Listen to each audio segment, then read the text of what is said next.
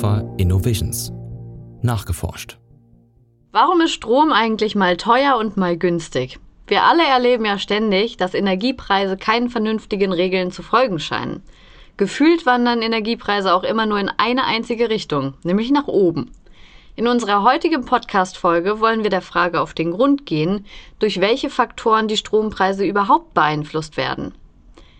Wie können zum Beispiel vor allem Unternehmen besser planen, wann sie Strom und Gas am besten einkaufen und wann sie vielleicht lieber noch warten sollten? Aber wie funktioniert der Handel von Strom überhaupt? Ich bin Lisa Faders vom Fraunhofer Verbund IOK Technologie und ich unterhalte mich heute mit Ria Grindel vom Fraunhofer Institut für Techno- und Wirtschaftsmathematik in Kaiserslautern. Ria ist Mathematikerin und beschäftigt sich beruflich mit der mathematisch-stochastischen Seite von Energiemärkten. Hi Ria. Ähm, wir wollen ja heute so ein bisschen über ein ganz aktuelles Thema sprechen, nämlich Energiemärkte.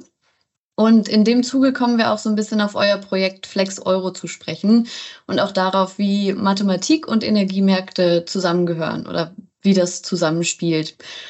Und ich würde ganz gern erstmal mit dem Thema Energiepreise einsteigen, weil ich habe das Gefühl, das ist relativ wichtig, um sich dem Thema generell zu nähern und auch so einen kleinen Rahmen zu schaffen. Und bestimmt ist jedem Menschen schon aufgefallen, dass die Energiepreise zurzeit immer, immer höher werden und Strom mhm. ja auch wirklich immer teurer wird. Warum ist das genau so? Also warum, woran liegt das? Ähm, ja, also das Prinzip, äh, dem, das, dem der Strompreis folgt, ähm, zumindest der, der das jetzt gerade so stark beeinflusst hat, ähm, ist das der Merit-Order-Kurve. Ähm, das ist eine Kurve, wo eigentlich alle Stromanbieter ähm, aufgetragen sind, mhm. die nach, und nach ihren Grenzkosten gestaffelt. Also was ich damit sagen will, ist, ähm, ein Windkraft, eine Windkraftanlage, wenn die mal aufgestellt ist, hat nicht mehr so hohe Betreibungskosten bis auf Wartung oder so. Und genauso gilt das für eine Solaranlage. Aber das ist natürlich anders bei einem Kraftwerk. Das heißt, diese Anbieter von Strom die sind da ein bisschen gestaffelt nach dem, wie viel es sie auch kostet, Strom zu produzieren oder das, was sie an ähm, Grundmaterial zu, für die Stromproduktion brauchen, äh, überhaupt einzukaufen. Und ähm, jetzt war es natürlich so, dass die Gaspreise ganz stark in die Höhe gegangen sind, tatsächlich mhm. schon vor dem Ukraine-Krieg, ähm, aber seither natürlich noch, noch mehr als vorher. Und ähm, dadurch, dass Gas eigentlich unser, unser Hauptlieferant von Flexibilität im, äh, im Strommarkt war ähm, und teilweise auch noch ist, würde ich sagen, mhm. äh, hat das dazu geführt, dass, die, dass diese ähm, Grenzkosten, die da angenommen wurden, relativ hoch waren.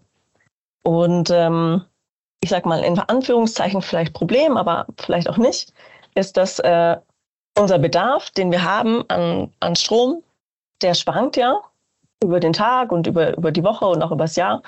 Das heißt, der bewegt sich so auf dieser, auf dieser Kurve von Grenzkosten, die die Unternehmen haben, äh, von nied mal niedrigeren Grenzkosten zu höheren. Wir sind im Normalfall relativ inflexibel, was unsere Nachfrage angeht.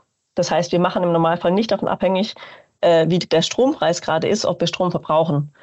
Bei uns Verbrauchern liegt das im Normalfall auch daran, dass wir halt gar keine Tarife haben, die das irgendwie möglich machen. Und äh, weil das Verfahren, bei dem ähm, der Strompreis in der Day-Ahead-Auktion bestimmt wird, ähm, ein Verfahren ist, bei dem quasi ein Preis gefunden wird und der wird dann alle bezahlt. Ob das jetzt ein Windkraftwerk ist, was wenig Kosten hat, oder eben das, das Gaskraftwerk, was in dem Moment hohe Kosten hatte, die kriegen alle den gleichen Preis und dafür ist es dann für uns so teuer gewesen. Okay, verstehe. Also wie würdest du dann sagen, so wirklich ganz kurz zusammengefasst, wie setzen sich Energiepreise genau zusammen? ähm, Wenn man das so runterbrechen kann. Ja, man kann sagen, die setzen sich zusammen einmal aus den tatsächlichen Kosten für den Strom. Mhm. Aber dann gibt es ganz viele Steuern und es gibt Netzentgelte, weil der Strom muss ja irgendwie vom Erzeuger zum, zum Nutzer kommen und darüber also und wird übers Netz geleitet. Dafür muss das also auch bezahlt werden. Vielleicht gibt es noch andere Komponenten, die ich mir, also die mir gerade nicht einfallen, aber das sind so die Sachen, aus denen sich das zusammensetzt. Okay, eigentlich relativ viele zusammenspielende Faktoren, die irgendwie die Energiepreise zum, äh, zum Schwanken bringen oder die Zusammensetzung machen. Wie ist es denn so? Normalerweise steigen und fallen Preise ja auch durch, An äh, durch Änderungen in Angebot und Nachfrage zum Beispiel. Ähm, gibt es für diese Preissenkung oder Preissteigerung auch noch andere Gründe? Also vielleicht wirklich welche, die so energiemarktspezifisch sind? Ähm, also eigentlich würde ich sagen, ist das genauso, wie du es gerade gesagt hast ähm, Angebot und Nachfrage bestimmen den Preis auch mhm. beim Strom. Das ist das, was ich vorhin versucht habe, so ein bisschen zu beschreiben. Das Angebot ist halt dadurch, dass jetzt die, der Preis für Gas zum Beispiel ähm, höher gegangen war, war das Angebot auch vielleicht geringer und die mhm. Nachfrage mhm. hat sich aber natürlich erstmal nicht geändert. Das heißt, wir hatten vielleicht ein kleineres Angebot, was auf eine gleichbleibende Nachfrage getroffen ist. Und das hat dazu geführt, dass, dass höhere Preise ähm, entstanden sind, unter anderem. Also es gab noch andere Mechanismen. Aber so ist es auf jeden Fall. Das Spannende ist natürlich, dass es für, für dich und mich zu Hause eigentlich nicht so ist, weil wir beide feste Tarife haben, wo wir für unseren Strom immer das gleiche bezahlen. Das heißt, wir haben auch gerade noch gar keine Anreize, um, ähm, ich sag mal, dann zum Beispiel viel Strom zu verbrauchen und die Waschmaschine laufen zu lassen, wenn gerade die Sonne scheint und dadurch viel Strom produziert wird. Ja, stimmt. Genau. Nochmal, um so ein bisschen, du hattest das vorhin schon mal ganz kurz angesprochen mit dem Ukraine-Krieg, aber es gibt ja auch noch andere Faktoren, wie zum Beispiel so zunehmende klimatische Extreme infolge des Klimawandels zum Beispiel, die wahrscheinlich auch Einfluss ja auf Energie- und Strompreise nehmen. Ähm, mal mit dem Hintergrund, glaubst du, dass die Energie- und Strompreise in Zukunft noch volatiler werden oder hat das nicht so wirklich was damit zu tun? Ich würde sagen, es hat auf jeden Fall was damit zu tun. Und zwar insofern, als dass wir durch den Klimawandel natürlich noch viel mehr als sowieso schon uns bemühen, von fossilen ähm, Kraftstoffen hin zu Erneuerbaren zu kommen. Und die erneuerbaren äh, Energien, die wir in Deutschland primär nutzen, sind Wind- und Solarenergie. Das sind natürlich beides Energieträger, bei denen wir jetzt nicht so gut beeinflussen können, äh, wann die wie viel Energie liefern. Also der Wind weht und die Sonne scheint oder eben auch nicht. Und das führt dazu, dass, äh, dass Strom produziert wird oder eben auch nicht. Und wenn wir da noch weiter ausbauen, dann wird dieses Stromangebot aus diesen beiden Quellen, ähm, das wird natürlich immer mehr vom Wetter abhängen. Und dementsprechend wird das Angebot an Strom, was wir, was wir sehen werden, auch volatiler. Das würde ich auf jeden Fall bejahen. Ähm, ich glaube, man probiert auch gerade schon so ein bisschen dem entgegenzuwirken, indem man versucht, nicht nur, äh, dass die, also dass das Angebot volatiler wird, sondern dass im Gegenzug auch die Nachfrage es ein bisschen schafft, sich an dieses Angebot anzupassen. Und das ist ja zum Beispiel auch das, was wir in unserem Projekt ähm, versucht haben hm. zu unterstützen. Du hast jetzt da ganz gut schon den Bogen ähm, gespannt zu dem anderen Thema, wo ich darauf hin wollte, weil Status quo ist ja gerade so ein bisschen, dass erneuerbare Energien wirklich die Zukunft sind, weil fossile Energieträger einfach nicht mehr zukunftsfähig für uns sind und ja. auf lange Sicht vor allem nicht. Ich habe mich gefragt, weil so ein zentrales Hindernis ist ja wirklich, dass die Energieversorgung durch erneuerbare Energien von unbeeinflussbaren Größen abhängt, also zum Beispiel Sonneneinstrahlung und Wetter generell. Und ich kann mir vorstellen, dass kleine Mengen an Energie wahrscheinlich gut gespeichert werden können, zum Beispiel mhm. in Pumpkraftwerken oder chemischen Speichern. Aber das ist ja an sich nicht die alleinige Lösung, oder? Also wie kann man denn da diese Energie speichern, beziehungsweise wie kann man diesem Problem irgendwie noch beikommen? Ja, da stellst du eine ganz große Frage. Mhm. Aber da gibt es, also ich glaube, es gibt nicht eine Antwort darauf, sondern viele. Da wird auch gerade viel gemacht. Also zum Beispiel jetzt wurde vor zwei, drei Wochen wurde beschlossen, dass Smart Mieter bei mhm. den Verbrauchern eingebaut werden sollen über die nächsten zehn Jahre. Das heißt, man versucht so ein bisschen auch den Privatverbraucher zu Hause mitzunehmen zu dieser Energiewende, wo, wo man halt versucht, dann Strom zu verbrauchen, wenn, wenn er auch produziert wird. Das heißt, das ist ein Punkt. Dann geht es natürlich irgendwie darum, dass man vielleicht sagt, man versucht, Elektroautos als Speicher zu benutzen, als Zwischenspeicher ja, okay. ähm, für Strom. Und natürlich das, was wir gemacht haben, dass man versucht, Prozesse in Unternehmen, die existieren, ähm, auch schon auf eine Art und Weise anzupassen, dass sie dann mehr Strom abnehmen, wenn gerade viel Strom im Netz da ist, weil gerade die Sonne scheint und dann dafür vielleicht später weniger Strom brauchen, wenn gerade auch weniger Strom da ist. Meinst du, das sind dann diese, also so eine Art intelligente Stromnetze, also so Smart Grids, die da benötigt werden? Oder? Das ist auf jeden Fall ein Teil, würde ich denken. Smart Grids haben ja als, als Grundthema, dass man versucht, dass die ähm, Verbraucher im Haushalt zum Beispiel von selber irgendwann dann anspringen, wenn der Strompreis gerade niedrig ist. Die Smart Meter ah, okay. sind ein erster Schritt für sowas. Mhm. Ähm, die übermitteln dem ähm, der Person, die einem zu Hause den Strom überhaupt bereitstellt, übermitteln erstmal ganz konkret, wann wurde Strom verbraucht. Das ist was als erster Schritt für flexiblere Tarife. Das heißt, der Nutzer ähm, oder der, der, Endverbraucher, so wie du und ich, wir haben vielleicht irgendwann später eine App auf dem Handy, wo wir sehen, ah, okay, gerade ist der Strompreis so und so hoch, relativ niedrig, dann schalten wir die Waschmaschine ein ähm, oder ist gerade hoch und wir entscheiden uns vielleicht noch ein bisschen zu warten. Und beim Smart Grid später ist so ein bisschen die Idee, dass man vielleicht auch Geräte hat, die sowas dann selber können, dass wir gar nicht mehr so viel machen müssen. Und wie würde das dann funktionieren? Also jetzt ja. bei so einem Smart Grid zum Beispiel, kannst du da, hast du da vielleicht irgendwie so ein Beispiel, was so ein bisschen darlegt, wie das genau funktionieren kann, wie man sich das vorstellen kann? Ich würde sagen, also ich kann jetzt natürlich auch nicht ganz genau sagen, wie das sein wird.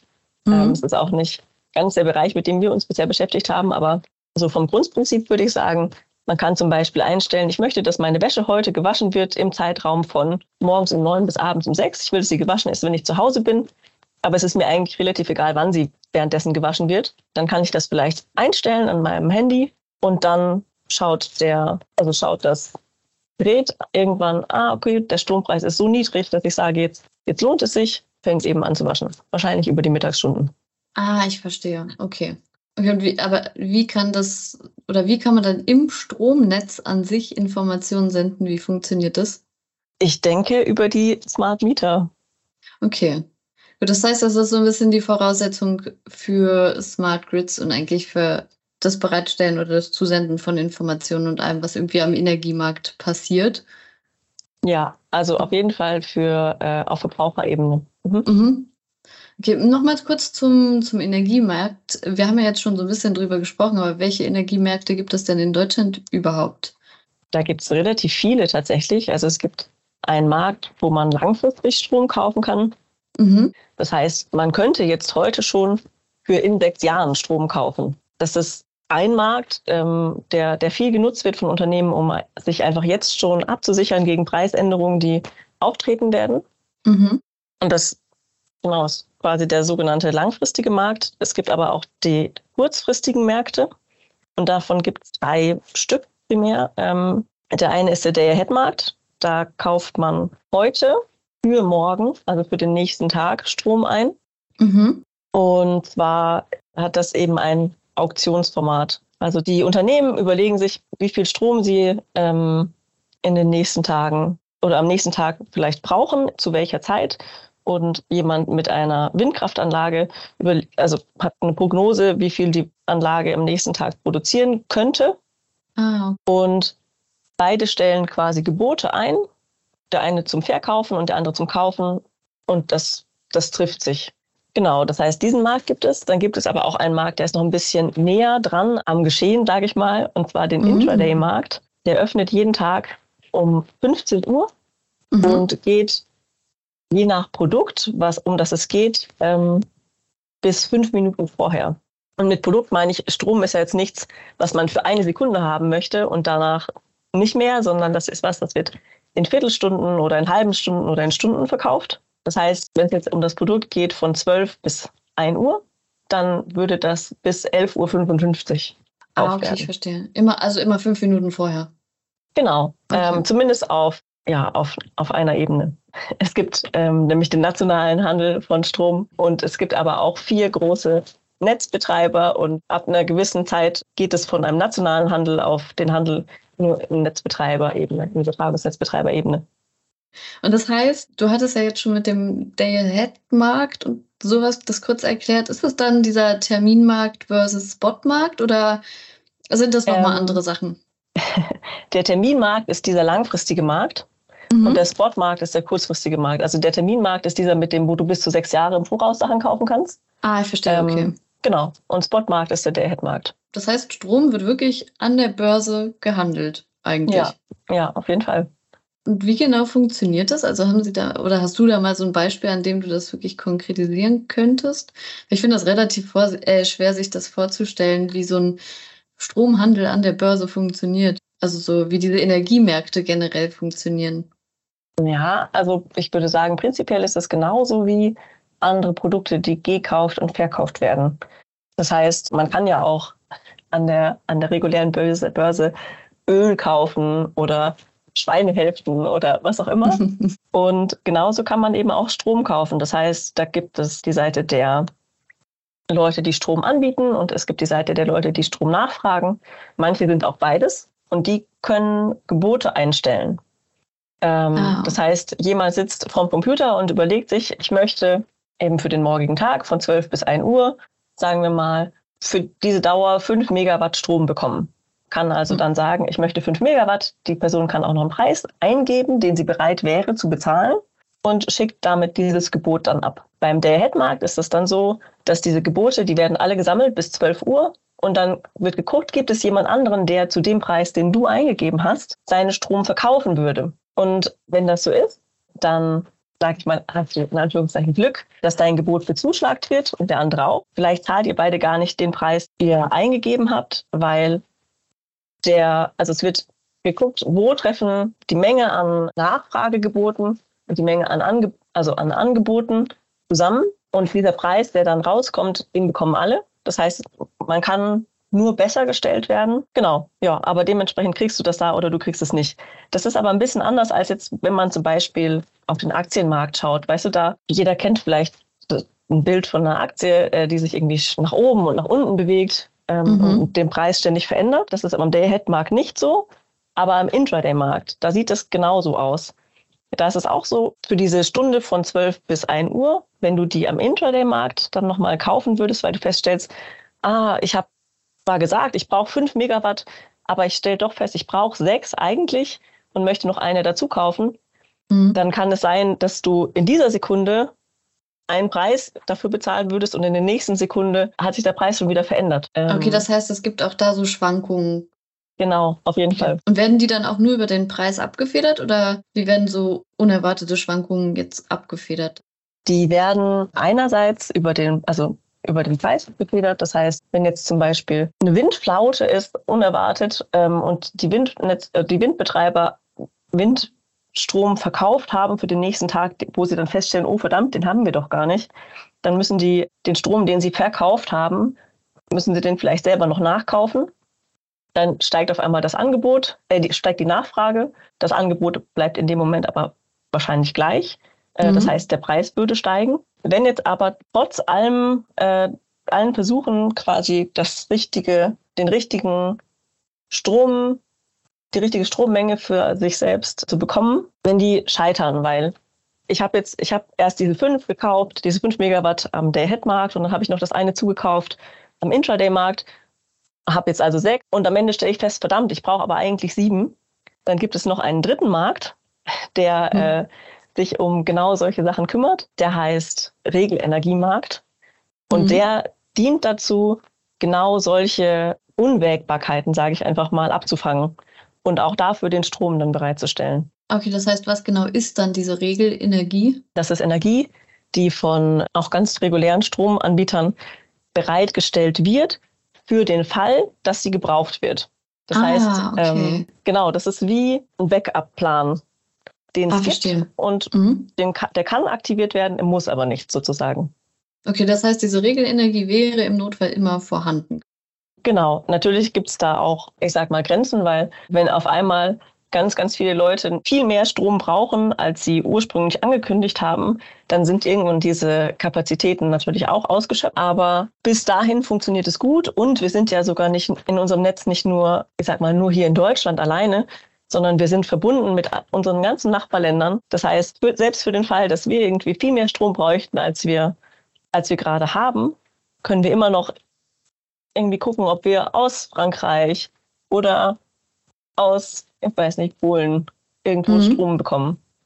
Das heißt, es ist irgendwie immer trotzdem so ein, so ein kleines finanzielles Risiko beim Handel mit Strom vorhanden.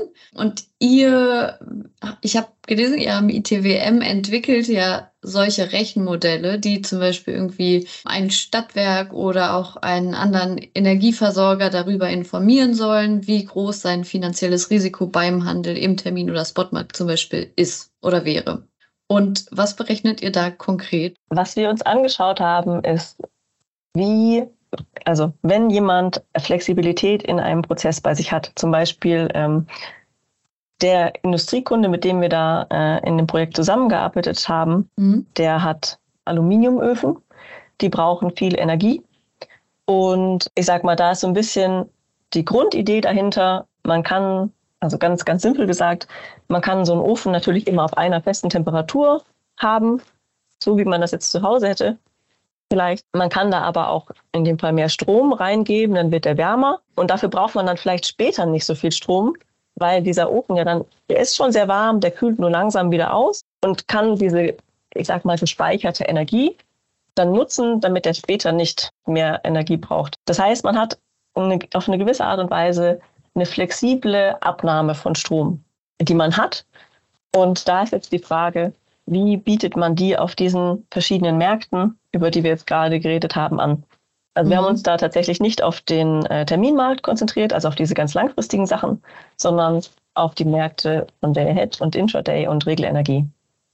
Und da haben wir dann geguckt, was sind äh, gute Strategien für den, für die Person mit oder für die Firma mit der Flexibilität um diese Flexibilität möglichst gewinnbringend auch am Markt anzubieten. Okay, das heißt, so eine Art Vorhersage berechnet ihr da? Genau, wir berechnen für alle drei Märkte Vorhersagen und schauen dann, was ist es, also was ist die beste Aufteilung der eigenen Flexibilität auf diese drei Märkte. Okay, ist das dann so ein bisschen so eine Art Auswertung? Ich, also so wie ich mir das jetzt vorstelle, ähm, kriege ich dann am Ende so eine Auswertung von euch, auf der zum Beispiel steht, wenn du am 11. Mai für 35 Cent eine Kilowattstunde Strom kaufst, hast du mit einer Wahrscheinlichkeit von 23 Prozent 5 Cent zu viel gezahlt und mit einer Wahrscheinlichkeit von 17 Prozent vielleicht 10 Cent zu viel. Kann man sich das so vorstellen? Nicht so richtig. Was, also was wir gemacht haben, ist, dass wir mit Erwartungswerten und Verteilungen uns die mm, Preise okay. angucken und darauf basierend einerseits eben sagen, wir, also wir würden erwarten, dass im Mittel die beste Verteilung über, die, über diese drei Märkte wie folgt aussieht. Zwei Megawatt in den Day-Ahead-Markt, sieben in den Regelenergiemarkt und einen in den Intraday. Okay. Wie auch immer, das war jetzt mhm. aus der Luft gegriffen. Und für die Märkte, die Auktionsmärkte sind, das haben wir vorhin ähm, besprochen, das ist der Day-Ahead-Markt und tatsächlich der Regelenergiemarkt ist auch so ein ähm, Auktionsmarkt. Für die geben wir dann auch noch Gebote raus, wo wir sagen, das sind die besten Gebote, die du voraussichtlich machen kannst. Das heißt, die Person hätte dann an der Hand ähm, eine Übersicht über die Märkte und über die Gebote, die von uns als im Mittel am besten errechnet werden. Ja, das ist dann quasi auch der Vorteil für mich als Stromproduzent oder auch als Stromkäufer, dass genau. ich dann auch eine Berechnung habe und weiß, ah, okay, am besten kaufe ich hier zu dieser Zeit ein. Genau, auf jeden Fall. Und also was, was mir immer gut gefallen hat daran an dem Projekt ist, es ist ja am Ende nicht nur für, für diese Firma was Gutes, mhm. sondern auch für uns als Gesellschaft, weil dadurch, dass jemand dann Strom kauft, wenn er, wenn er günstig ist, wird er wahrscheinlich auch dann Strom kaufen, wenn gerade vielleicht viel Strom da ist und gar nicht so hohe Nachfrage. Das heißt, diese Flexibilisierung von Prozessen ist auch einfach, was für den Erfolg der erneuerbaren Energien bei uns super, super wichtig ist. Das heißt, man hat irgendwie eine seltene Situation von mehrere Leute gewinnen tatsächlich irgendwie dadurch, dass man diese Flexibilität sinnvoll vermarktet. Wie sieht eure Vision dann für die Zukunft damit aus? Also was wäre irgendwie vielleicht so der ideale Output aus dem Ganzen, auch mit diesen Berechnungen und Vorhersagen und sonst was? Ich würde sagen, der ideale Output wäre natürlich, dass jetzt noch einige Leute zu uns kommen und sagen, hey, das klingt super spannend, wir hätten Interesse daran. Von mathematischer Seite würde ich auch sagen, wir machen ja diese ganzen Vorhersagen, da kann man bestimmt auch noch Sachen verfeinern und das wäre bestimmt auch interessant für uns. Genau. Das heißt, ich glaube, das ist einfach ein Thema, was, was uns Spaß macht und was, glaube ich, für viele Leute einfach ein wichtiges Thema ist. Das heißt, ich hoffe, wir werden uns in dem Bereich weiter beschäftigen und mhm. diese Sachen weiter voranbringen. Das war ein sehr gutes Schlusswort, muss ich sagen. Ich habe vielleicht noch eine ganz kurze Frage, die mich jetzt persönlich interessiert als Verbraucherin. Was meinst du, können VerbraucherInnen in den nächsten Jahren erwarten, was das Ganze angeht, was wir jetzt besprochen haben? Also lässt sich da irgendwie vielleicht so eine Art Prognose aufstellen oder irgendwie so eine Zukunftsvision erkennen? Ich würde sagen, für uns als VerbraucherInnen ist es auf jeden Fall so, dass die flexiblen Tarife kommen werden. Und das heißt, wir müssen uns alle vielleicht ein bisschen mehr mit dem Thema Strom und Strompreisen beschäftigen. Mhm. Aber ich glaube, das ist auch ganz wichtig dafür, dass wir das schaffen, diesen Übergang von fossilen Brennstoffen zu den erneuerbaren Energien gut hinzubekommen. Und ich glaube, da werden wir als VerbraucherInnen auch ein bisschen was leisten müssen an Beschäftigungsarbeit damit. Aber ich hoffe, wir sind da auf einem guten Weg. Das hoffe ich auch. Das war ein sehr schönes Ende. Vielen, vielen Dank, Ria. Ja, gerne.